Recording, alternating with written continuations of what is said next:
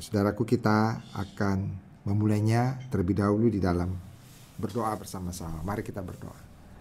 Bapa kami di sorga, kami sungguh bersyukur atas kesempatan mendengarkan suara Tuhan Yesus. Firman-Mu itu sungguh-sungguh menjadi pelita dalam hidup kami. Kehidupan dalam hidup kami. Tuhan, kiranya kuduskan kami mendengar firman-Mu. Biarlah roh Tuhan berkuasa mengurapi kami sehingga kami percaya kepadamu. Dan menerima anugerah daripadamu dan mujizat daripadamu. Terima kasih Bapa kami yang di surga. Di dalam nama Yesus Kristus.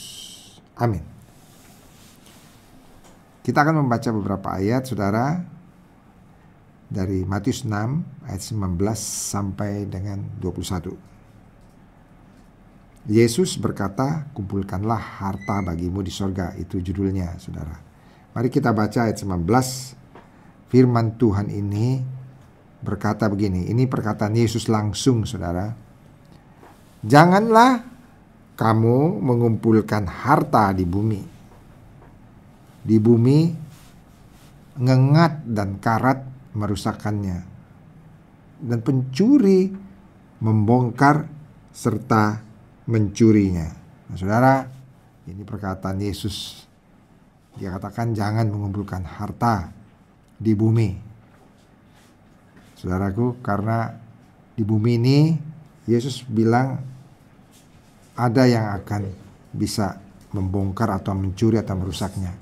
Bahkan kalau saudara di sini ada tiga tiga hal yang bisa uh, membuat itu jadi tercuri atau rusak atau terbongkar. Yang pertama adalah ngengat, ya berarti ada binatang yang menghancurkan harta kita itu.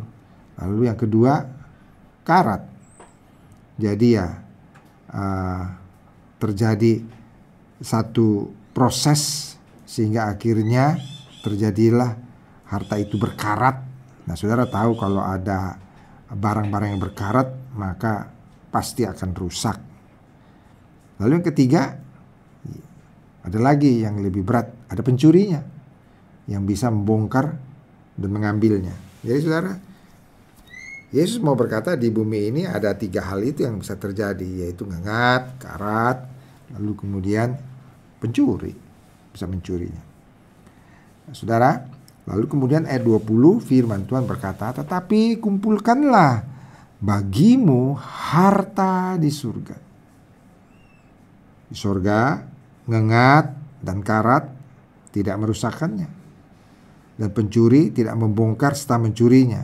Karena apa saudara? Ya di surga ya tidak ada ngengat yang akan merusak segala benda-benda yang ada di sorga tidak ada karat atau korosif yang uh, apa uh, uh, karat yang membuat barang-barang uh, itu menjadi satu barang-barang yang menjadi rusak tidak ada dan juga tentu saja nggak ada pencuri di sorga saudara yang akan merusak dan mencuri barang kita itu nah, saudara lalu kemudian ayat terakhir lalu Yesus bilang karena di mana hartamu berada, di situ juga hatimu berada. Jadi saudara, inilah sebenarnya pengajaran Yesus yang dia ajarkan. Sebenarnya saudara, tiga ayat ini singkat tapi sebenarnya maknanya banyak dan dalam. Mungkin kita bisa membahas mungkin satu atau dua hal yang dapat kita renungkan pada hari ini. Pada ayat ini apa yang dikatakan Yesus itu luar biasa. Tuhan mengajak kita untuk mengumpulkan harta di sorga, saudara. Mengumpulkan harta, ya. Apakah ini hal yang duniawi, saudara? Tidak. Tentu saja tidak. Sebab Yesus tidak mengajarkan kepada kita hal-hal yang duniawi yang membuat kita menjadi self-center atau selfish atau kefokus pada diri sendiri. Tidak, saudaraku. Dia pasti mengajarkan hal-hal yang surgawi yang berkaitan dengan kasih, berkaitan dengan uh, dengan cinta dan berkaitan dengan satu sukacita. Nah, saudara, di sini Yesus menawarkan suatu ajakan yang luar biasa, saudara. Mengumpulkan harta di surga. Pertama-tama, saudaraku, saudara jangan salah mengerti. Jadi yang pertama yang harus saudara mengerti ajakan Yesus ini bukan ajakan untuk mengumpulkan segala kebaikan dan amal kita dan segala upaya-upaya kebaikan kita saudaraku untuk supaya kita ada tiket masuk surga. Enggak, bukan itu. Yesus bukan lagi mengajarkan ayo kumpulkan amal, kumpulkan segala kebaikan, kumpulkan segala uh, kebaikan-kebaikan di dunia ini supaya ada tiket masuk surga. Sumbang sana, sumbang sini Berikan sana, berikan sini, saudara. Bukan itu, saudara. Jadi bukan ajakan untuk itu dan jadi bukan ajakan untuk mengumpulkan amal untuk tiket masuk surga, bukan. Sebab untuk masuk surga itu sudah jelas. Kita hanya dapat masuk kerajaan surga karena penebusan Yesus Kristus di kayu salib.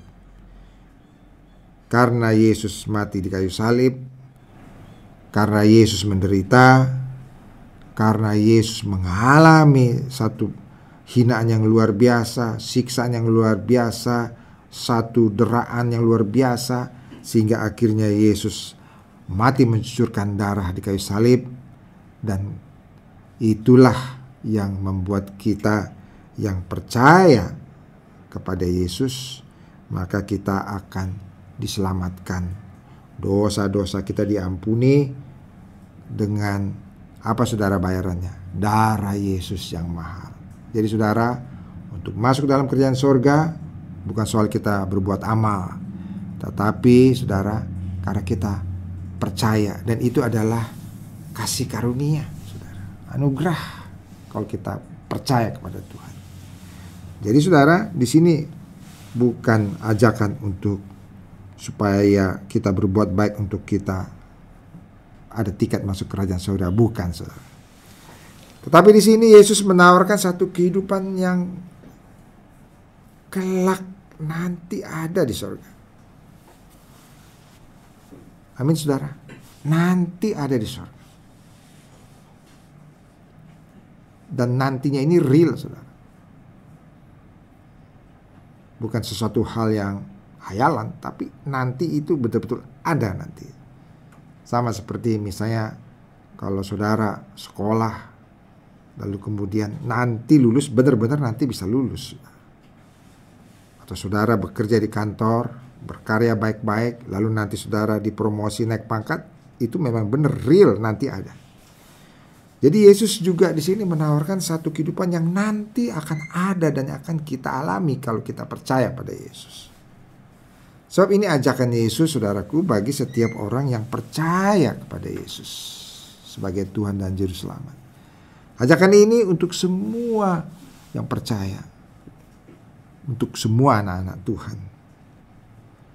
Yesus mau mengajarkan bahwa surga itu ada dan benar ada dan ada dan real dan saudaraku, Yesus mau mengajarkan bahwa surga itu harus dipikirkan sejak saat kita di sini. Kalau enggak Yesus enggak akan bicara ayo kumpulkan harta di surga. Buat apa saudara? Kalau kita hanya memikirkan surga ketika kita mati, eh, setelah kita mati lalu kita memikirkan surga, sudah terlambat saudaraku sekalian. Tapi Yesus mengajarkan memikirkannya sejak kita masih hidup. Karena itu Yesus mengambil satu ajakan yang luar biasa dan berbicara tentang harta. Karena tentang harta itu manusia sangat mengerti saudara tentang harta. Nah, saudaraku sekalian, jadi surga itu ada dan harus dipikirkan sejak saat, sekarang ini kita ada di bumi. Surga itu real, saudara, dan benar-benar real, bukan hayalan, bukan sesuatu yang uh, yang yang tidak ada, tapi betul-betul ada. Dan kelak kita semua akan ke sana setelah kita mati kalau kita percaya kepada Yesus Kristus. Real, Saudara.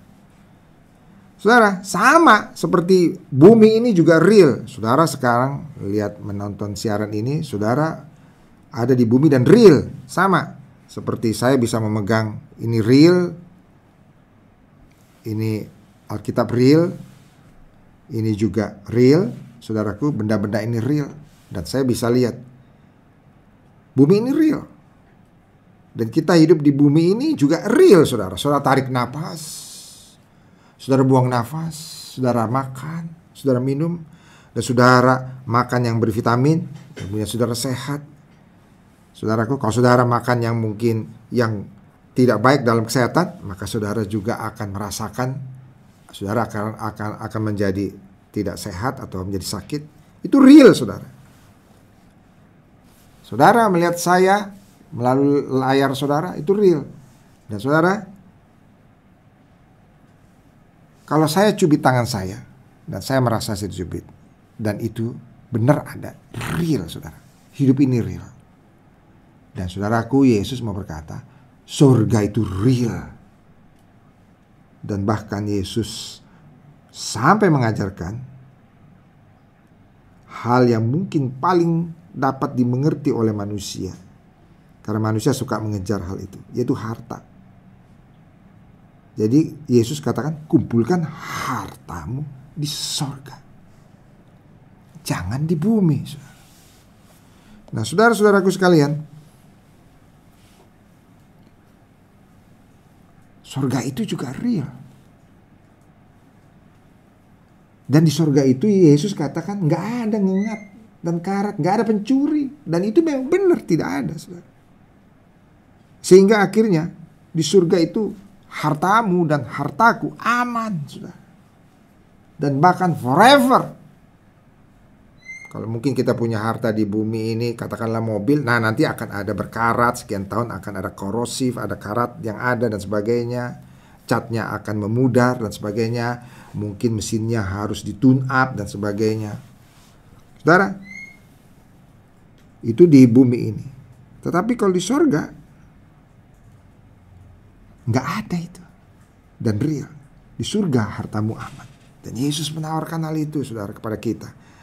Untuk mengumpulkan harta di sorga.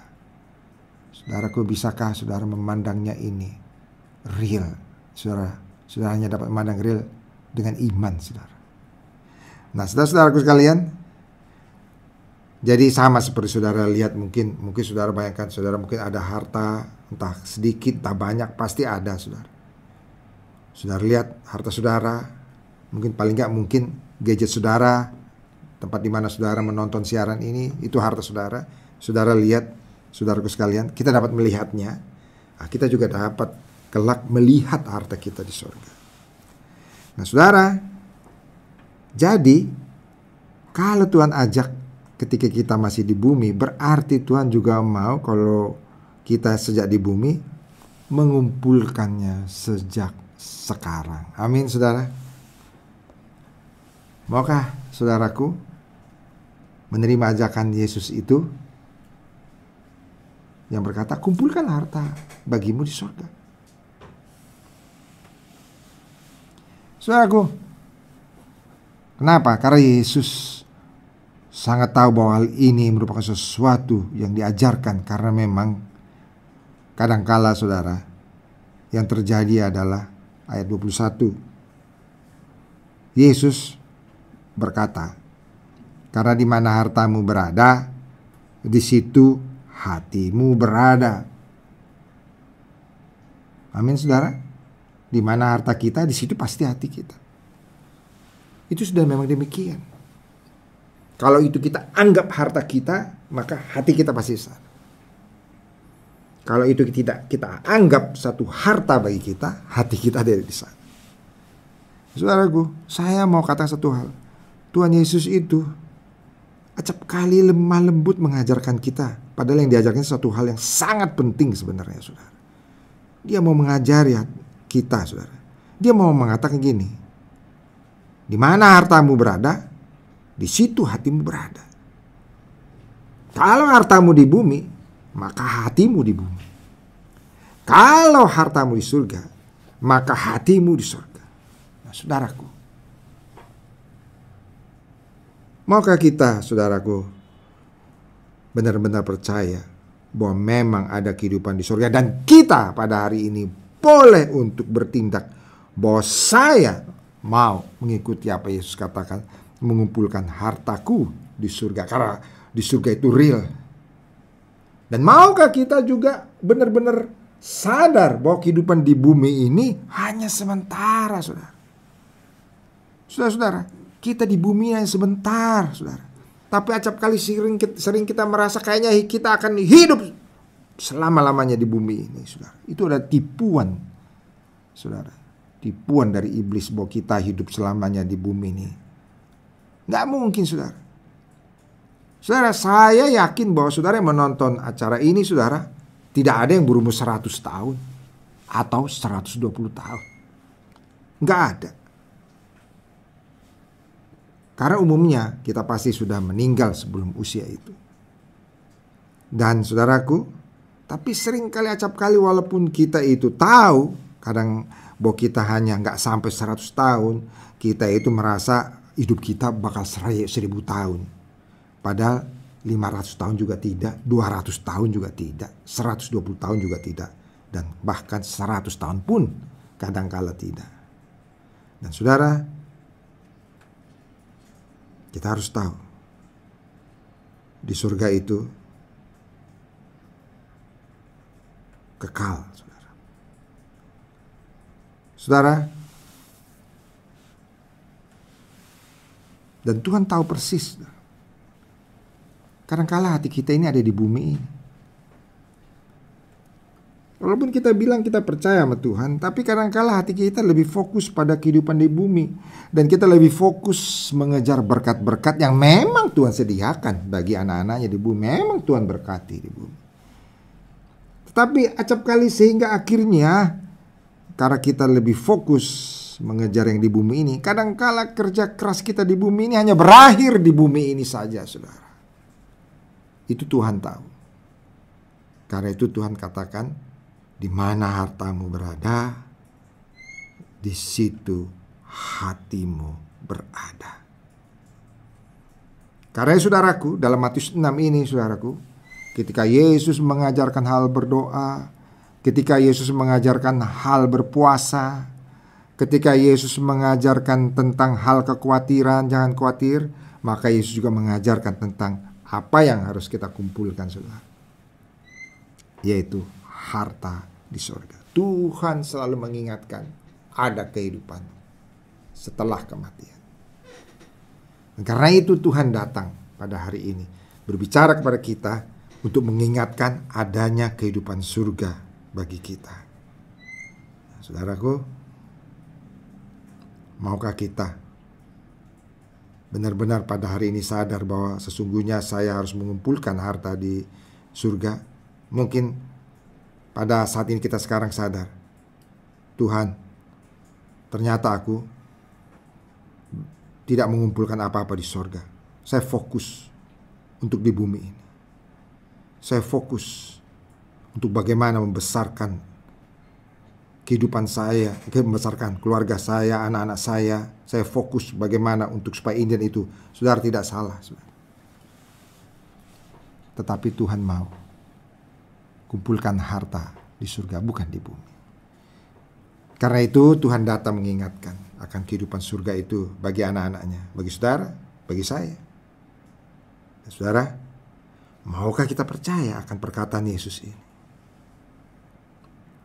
Yesus itu adalah anak Allah yang memang benar datang dari sorga. Dan akan mengantar kita ke sorga. Yesus itu berasal dari surga. Karena firman Tuhan berkata, karena begitu besar kasih Allah akan dunia ini, sehingga dikaruniakannya anaknya yang tunggal Yesus Kristus. Yesus turun ke muka bumi supaya barang siapa percaya padanya tidak binasa melainkan beroleh hidup yang kekal. Dia memang berasal dari sorga karena itu dia memang pantas berbicara tentang sorga. Dia tahu di sorga itu bagaimana saudara. Kalau saya, saya tidak bisa bicara. Oh di sorga itu begini, begini karena saya tidak berasal dari sana. Tapi saya dijanjikan Tuhan akan ke sana. Tapi Yesus memang berasal dari sana. Ketika dia berkata bahwa kumpulkanlah hartamu di surga. Iya dan amin. Itu bisa terjadi karena dia datang dari sana. Nah, saudara, karena dia datang dari sana, maka dia berhak berkata-kata tentang surga. Dan dia juga yang akan mengantar kita ke rumah Bapa di sorga. Amin saudara. Karena Yesus berkata begini saudara dalam Yohanes 14 ayat 6. Kepada muridnya dia berkata begini. Akulah jalan dan kebenaran dan hidup.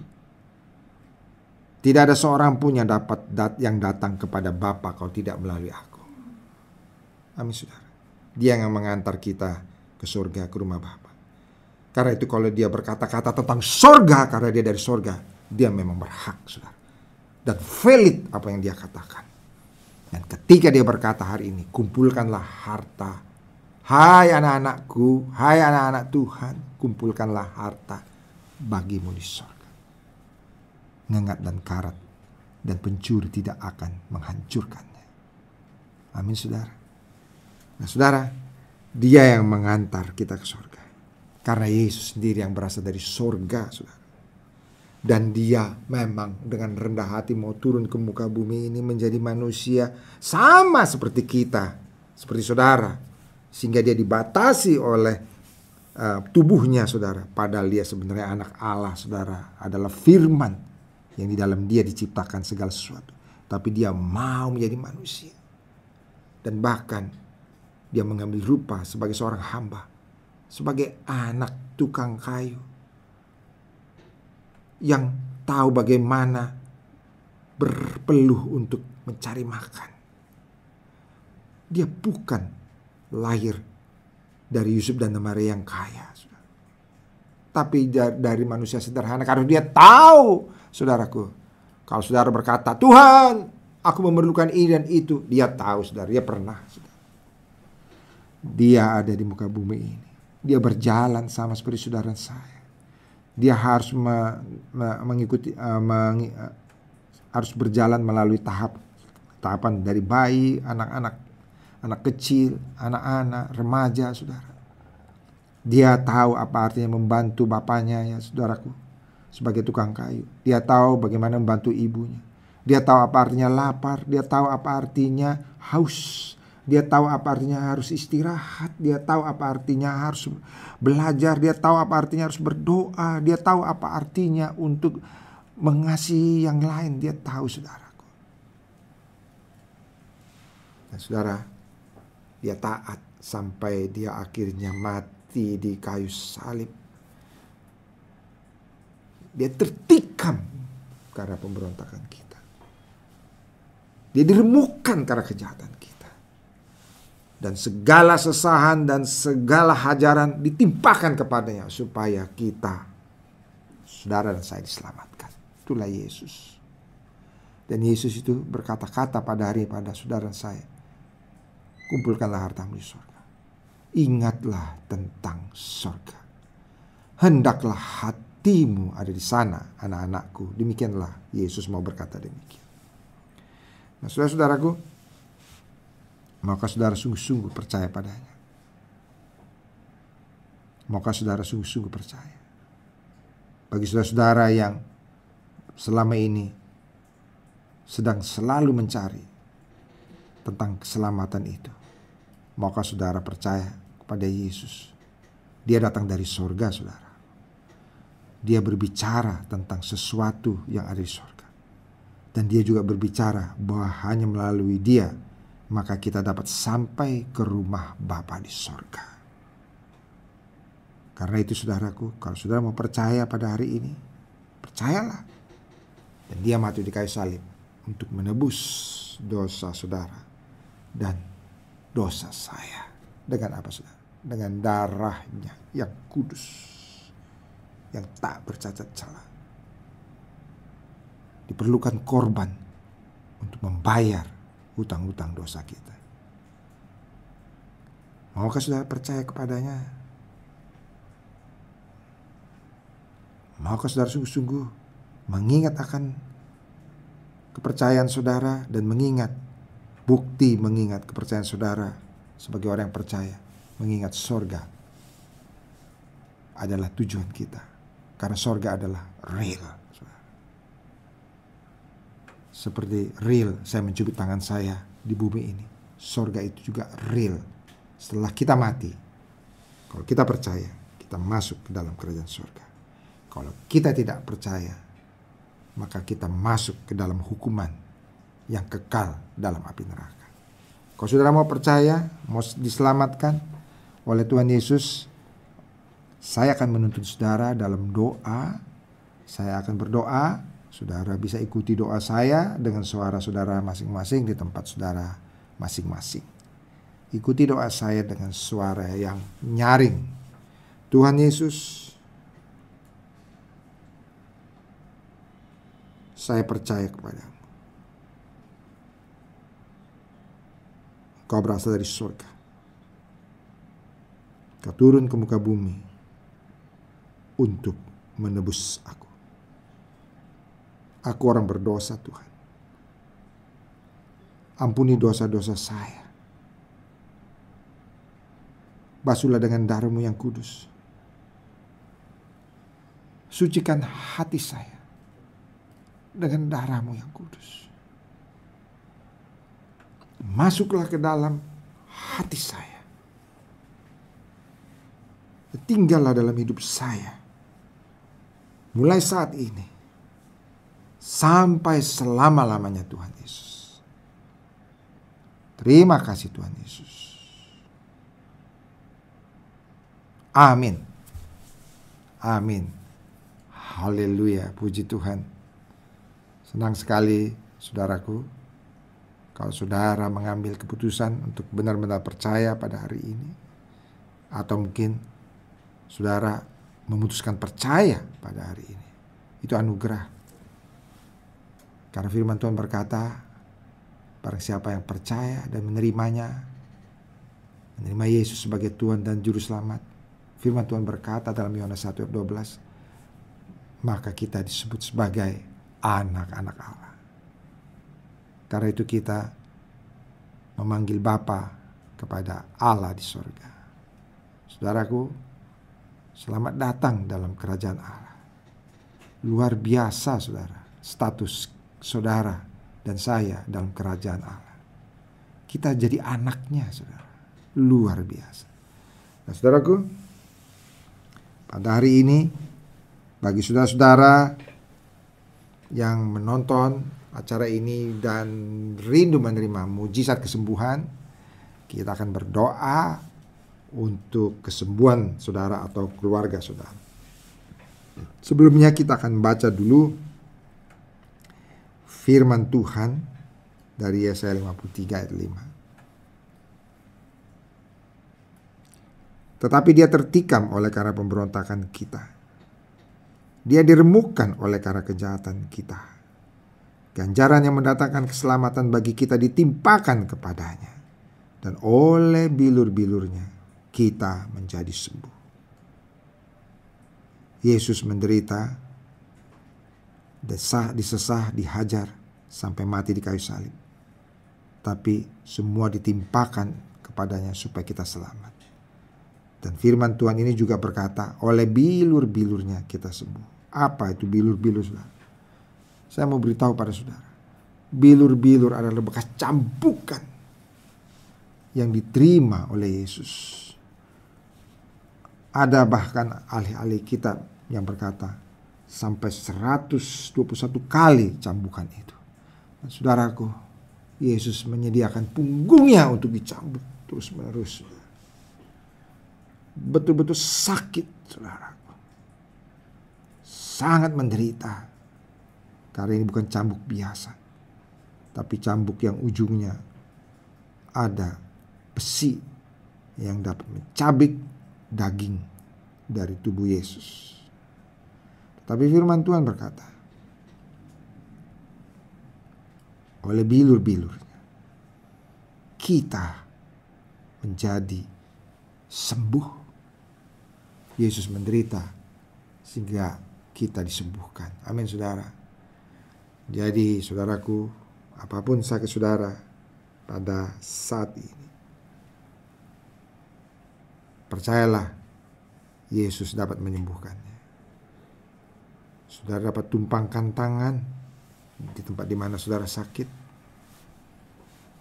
Kalau saudara sakit pada jantung saudara, atau saudara sakit COVID, atau saudara sakit kanker pada payudara saudara, atau saudara menderita sakit paru-paru saudara dapat tumpangkan tangan pada dada saudara. Atau saudara mungkin menderita sakit mungkin diabetes yang sangat parah atau asam urat yang sangat parah atau mungkin saudara kolesterol yang sangat parah atau apa pun baik parah ataupun saudaraku sakit-sakit yang lain saudaraku saudara tumpangkan tangan di tempat di mana saudara merasakan sakit. Saya mau berkata pada saudara, Yesus itu real. Dan kuasanya juga real. Berani 13 ayat 8 berkata, Jesus Christ is the same yesterday, today, and forever. Yesus tetap sama. Kemarin, hari ini, dan selama-lamanya. Yesus tetap sama. Dahulu, 2000 tahun yang lalu atau tahun yang lalu atau bulan yang lalu atau hari ini atau besok atau lusa sampai selama dia tetap sama dia dapat menyembuhkan saudara. Mari saudara tumpangkan tangan dengan satu tangan dan angkat tangan saudara satu lagi. Saudara percayalah mujizat itu akan terjadi bagi saudara. Tuhan Yesus, kami menumpangkan tangan di tempat di mana kami sakit, atau kami menumpangkan tangan untuk anak kami yang sakit. Tuhan Yesus, kami percaya firman-Mu oleh bilur-bilur-Mu kami disembuhkan. Karena itu kami berdoa oleh bilur Yesus. Saya menjadi sembuh sembuh, sembuh, sembuh. Mujizat terjadi. Haleluya. Terima kasih Tuhan. Mujizat Tuhan tetap terjadi. Yesus tetap sama. Kemarin, hari ini, dan selama-lamanya. Dan pada saat ini, saya menerima mujizat kesembuhan dari Tuhan. Haleluya. Haleluya, haleluya. Amin. Oh, haleluya. Puji Tuhan. Terpujilah Tuhan. Apa pun sakit saudara, serahkan ke dalam tangan Tuhan, percaya kepadanya. Oleh bilur-bilurnya, saudara disembuhkan, saudara menerima kesembuhan. Saudaraku, puji Tuhan. Kalau saudara telah menerima kesembuhan, puji Tuhan. Kalau saudara mungkin menderita sakit yang harus diperiksa, dicek darahnya, saudara silakan cek sesudah ini. Saudaraku, kalau saudara sudah disembuhkan, jangan lupa bersyukur pada Tuhan. Dan kalau saudara mau menyaksikannya, saudara bisa saksikan, saudara bisa kontak call center atau contact center yang ada pada layar.